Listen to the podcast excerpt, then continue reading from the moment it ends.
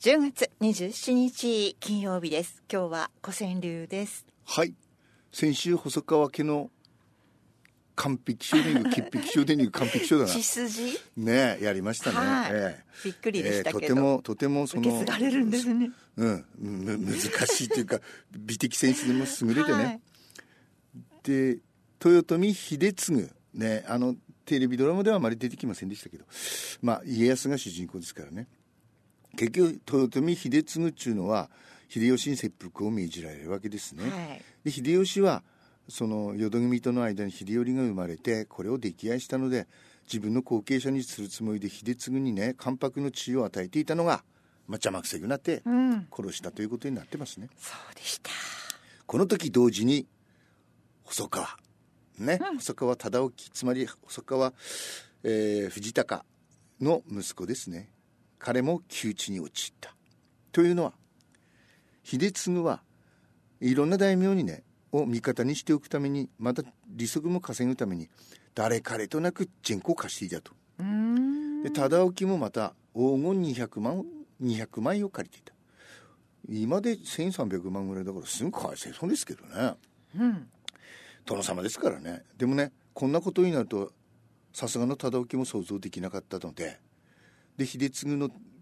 配下の金銀の水筒担当者から細川家に「あのジェンコすぐ返してけねべが」ってそうすると証文は破り捨てましょうもし返していただけない場合は対抗の奉行所に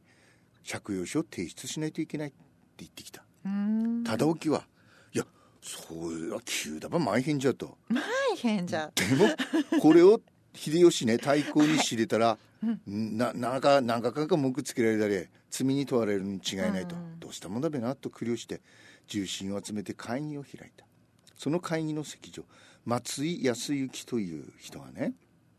家来はい私はあーそのむ昔から家康殿の側近の本田正はい信殿と親しく語り合う交際を続けてきました、うん本田殿を通して徳川様に頼んでみましょうと徳川様も頼もしい人でこんなことで人の家が滅びることを見捨てたりはしないと思うのですがとその松井康之が言ったとうん松井康之って聞いたことないですけどね、はいでも非常に優れた人物でもともとは、えー13代将軍足利義輝に仕えていたけれどもこの義輝が松永壇上とかに殺されると本当に有名なそのね、えー細川細川のお父っつぁん細川藤孝細川雄斎と、まあ、一緒にでいろいろいろいろ活躍をした人だそうです。そして、まあえーその彼がねそういうどんだべなったらその細川忠興はね自分は日頃えー内府殿家康と親しくしていないから頼む筋ではないけれどしかしお前が本田ま正信と親しいのであれば話してみてくれないかと、うんうんでこれで松井は早速本田に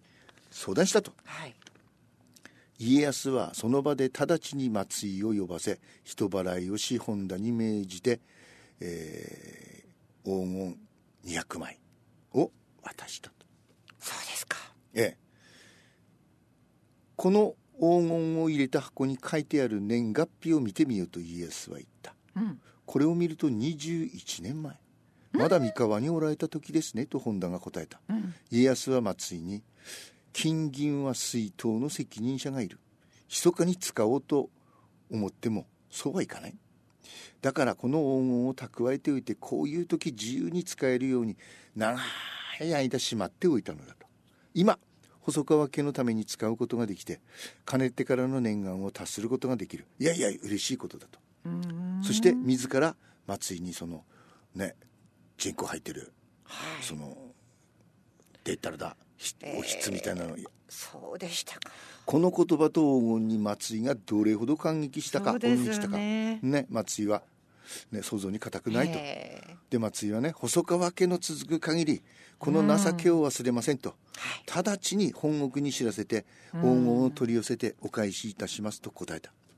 家康はねいやいやいやいやいやこのことが世間に知れたらいずらいずれいらぬ災いを招くとだからここはもう人知れず蓄えておいた人口を出したので夢夢返済などはしないでくださいあそうですかさすが家康は思うんですえーね素。晴らしいね、でね、えーこの松井っちゅうのはねなかなかねあの、うん、ひ秀吉の演者に嫁いでいた細川忠興の娘をね差し出せという家康の命令とかもジョンズくこう拒んだりねしたのでなあのーこのうん松井の長次男にね、えー細川家の筆頭がろうとしたそうです。あそうですええ、でそのう長いそれから長い時間が経って細川忠興は家康を訪ねたそうです、で忠興は家康に向かってかつて私の家臣に言われたことは慎んで承りましたこのお情けに向かい報いるためにはもしもの折には家康様のために国も身を捨ててまいりますいつそうもですよねがあー、ね、いつもこちらにお伺いしていてはそれも難しいのでこれから先も疎遠な間柄にさせていただきますでも、ね、いいざという時はとで、えー忠興は肝心な時は表に立つことなく家康について、えー誠実に働くことになった天下取りは人の心を人口で買っておく作戦も 大いにありである、そうですねね、忠興と家康は貸し方も借り方も実にうまい、んね人口の貸し借りで人を垂らし込んでみたいけど一体なんぼ人口があればいい のか戦国を生き抜くためのね借金と交際というですねお話でございましたねでさちょっと久しぶりに戦国クイズやりますよ、秀次が腹切りね秀次はその秀吉に対しての謀反を起こした疑いで高野山に追放されるわけですでその秀次のもとへ福島正則が秀吉の使者として訪れますはいちょうどその時秀次は東福寺のお所様、えー斎藤という人と将棋さしていたで福島正則は切腹せよという秀吉の命令を言い渡した秀次は行随を済ませて腹を切った28歳だった、ところで秀次と将棋を指して彼の最後に付き合っていたお所様斎藤には大事な役目があったそれは何か3択1豊臣秀次の死を見届けて葬儀を執行する、2はい 豊臣秀次に準じて切腹し、えー死のお供をするうん3豊臣秀次の遺言を聞きそれを実行する難しいですね 3択難しい一緒に切腹っていうのはないのかなとないのかなうん思いましたでどうあれやっぱお師匠様だからね葬儀かなとかねうん思いましたけど、ねはい一番ひで一番秀次の謀反の罪状をでっちあでっち上げたということになってますけどまあまあいろんな見方がありますがはいいや石田三成とか増田長森らの奉行であったろうとでこのお嬢様はね